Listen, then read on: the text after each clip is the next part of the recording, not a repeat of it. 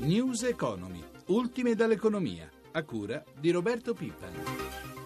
Buon pomeriggio, in studio Lucia Coppa. Apriamo subito con la pagina finanziaria, partiamo con le buone notizie, arrivano dall'asta dei bot annuali che ha registrato oggi un grande successo. Sentiamo i particolari dalla nostra redazione di Milano, Riccardo Venchiaruti, buon pomeriggio. Sì, buon pomeriggio a voi, possiamo dire che il Tesoro ha superato anche questo nuovo test, all'asta odierna dei titoli di Stato rendimenti al minimo storico, collocati bot annuali per sette miliardi con un rendimento medio allo zero virgola cinquecentonovantadue per cento dallo zero virgola seicentosettantasei di febbraio. Forte la richiesta e continua a calare il costo medio del debito italiano. Sulla media di tutte le emissioni lo Stato ha pagato interessi pari al due virgola zero otto per cento. Se il trend continuasse, il Tesoro potrebbe risparmiare oltre quattro miliardi e mezzo di euro sull'intero duemilaquattordici, decisamente una buona notizia per il governo. Certo, prima di vedere invece le borse, vediamo intanto lo spread. Lo spread è salito a centottantatré punti base.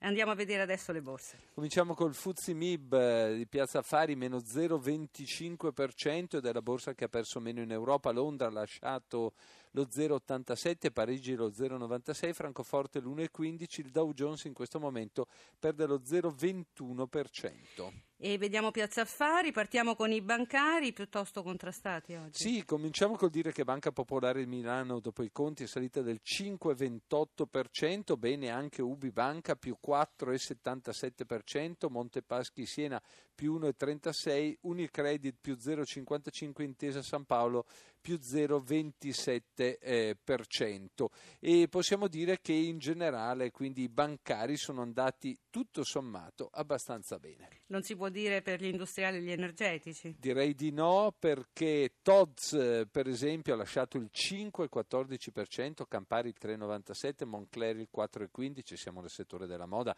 così come Yux meno tre virgola cinquanta per cento, Pirelli meno due virgola sessantotto per cento. Fra gli energetici Saipem ha ceduto l'uno virgola settantanove per cento eh, e questi, diciamo così, Tenaris ha lasciato l'uno virgola diciotto per cento. Vediamo l'euro. Dunque l'euro chiude la serata forte sopra quota uno virgola trentanove, uno virgola trentanove zero sei nel cambio col dollaro.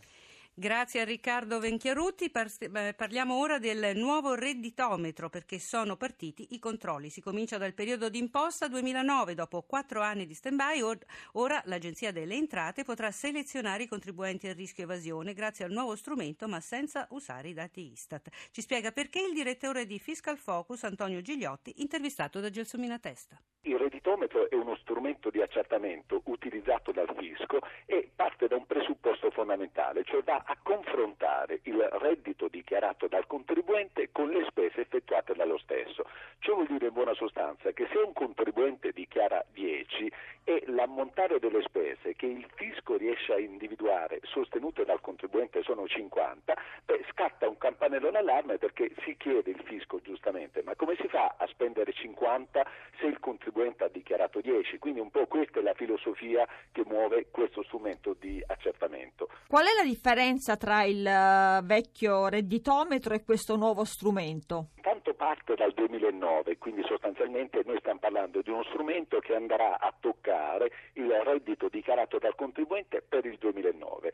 Si parte da uno strumento, come dicevo già poc'anzi, che poggia essenzialmente sulla spesa effettuata dal contribuente, quindi non come nel passato sul possesso di alcuni beni, autovetture, immobili, ma unicamente sulla spesa effettuata. Quindi il redditometro va a verificare quali sono le spese effettuate dal contribuente. Perché si è scelto di non usare i dati ISTAT? I dati ISTAT non sono utilizzabili perché c'è stato un blocco da parte del garante della privacy. Sta di fatto che già da diversi mesi doveva partire il nuovo strumento, ma già dall'inizio fu bloccato perché è ritenuto non congruo al fine di determinare il modo corretto le spese sostenute al contribuente. In buona sostanza vi sono tre aspetti fondamentali. Primo, non si può fare più riferimento alle medie ISTAT, quindi unicamente spese sostenute dal contribuente. Altra cosa fondamentale, entra in gioco il cosiddetto nucleo familiare, cioè l'agenzia dice non bisogna guardare la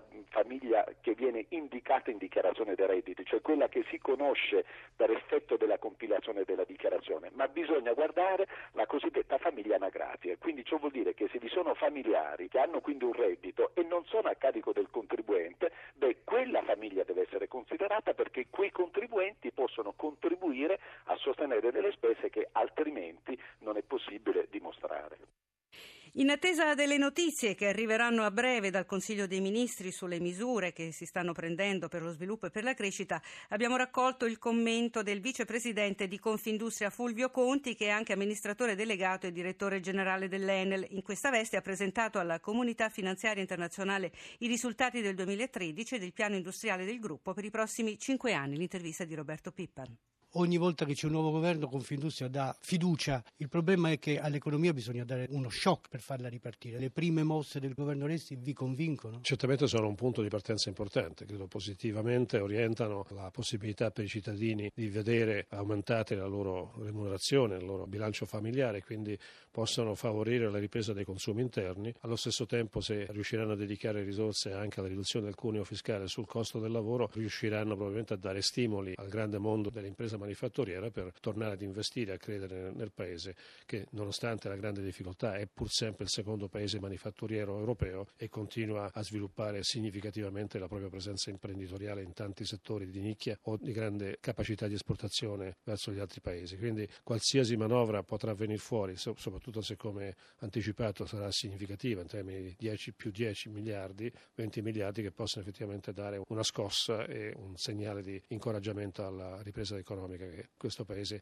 aspetta da molto tempo e che deve, ancora lenta. deve risolvere il problema del recupero dell'impiego di tre milioni e mezzo di cittadini che non hanno lavoro. Riduzione dei costi, ottimizzazione degli investimenti, quali sono i punti più importanti del piano industriale duemilaquattordici duemiladiciotto che avete presentato alla comunità finanziaria? La possibilità di ridurre, come abbiamo preso l'impegno di fare, il debito fino ad un livello di trentasette miliardi, lo manteniamo. Abbiamo la possibilità di produrre flussi di cassa nel corso dell'arco del piano che ci aiuteranno a aumentare possibilmente il livello di dividendi e a creare opportunità per maggiori espansioni e migliori posizionamenti geografici e tecnologici per la nostra impresa. La domanda di energia in paesi come quelli del Sud America e dell'Est Europa, e anche, perché no, del Nord Africa, presentano fattori di crescita importanti, e quindi noi ci baseremo su questi per continuare ad allocare capitale in queste regioni per promuovere ulteriormente la nostra presenza in quei settori. Europa, Sud America, Nord Africa, ma anche Sud Africa prende il punta in questo momento soprattutto sulle energie rinnovabili, ma anche sull'utilizzo del carbone, un carbone più pulito. Certamente sì, noi abbiamo nelle rinnovabili un punto di forza, un grande momento di penetrazione dei mercati. Le rinnovabili sfruttano le risorse naturali che sono ampiamente disponibili in certi paesi, e con le nostre tecnologie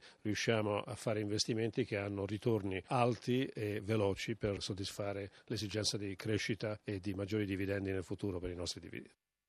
L'agroalimentare italiano è sempre più al centro dell'attenzione, anche in vista di Expo Milano duemilaquindici, che darà grande spazio ai prodotti del Made in Italy. E uno degli appuntamenti più importanti e consolidati della nostra industria alimentare è Cibus, giunto alla diciassettesima edizione, che si terrà a Parma il prossimo mese di maggio. Quali saranno le novità di quest'anno? Elda Ghiretti, responsabile Fiera Cibus, al microfono di Sandro Marini. Cibus duemilaquattordici sarà un'edizione completamente rinnovata, straordinaria sia nei contenuti che nelle presenze espositive.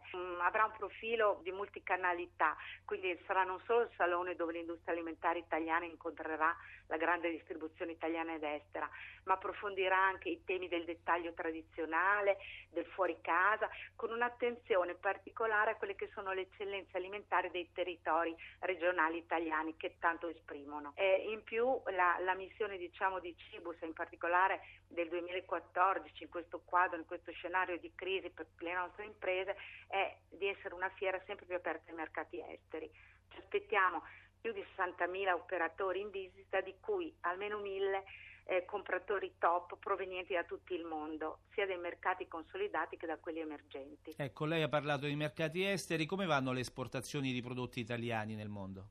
Ma guarda, i dati del duemilatredici sono abbastanza confortanti, perché a fronte di consumi italiani che continuano a calare, sono calati del quattro per cento, l'export rimane positivo, seppure a una cifra cresciuta del sette per cento, però la produzione è ripresa nell'ultimo trimestre. Insomma, l'alimentare guarda oltre la crisi, guarda oltre la crisi soprattutto all'estero.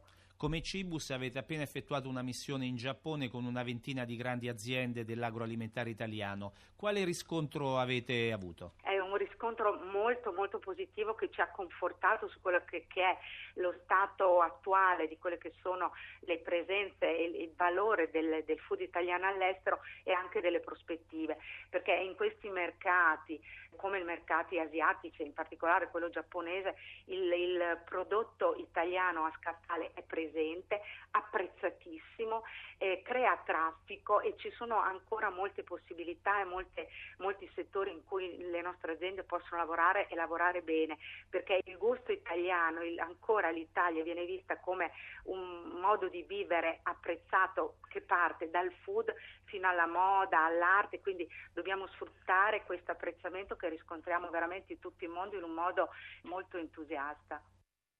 E per oggi ci fermiamo qui, grazie a Cristiano Affaitate per l'assistenza al programma, grazie a Simone D'Amico in regia, da Lucia Coppa, buon proseguimento d'ascolto.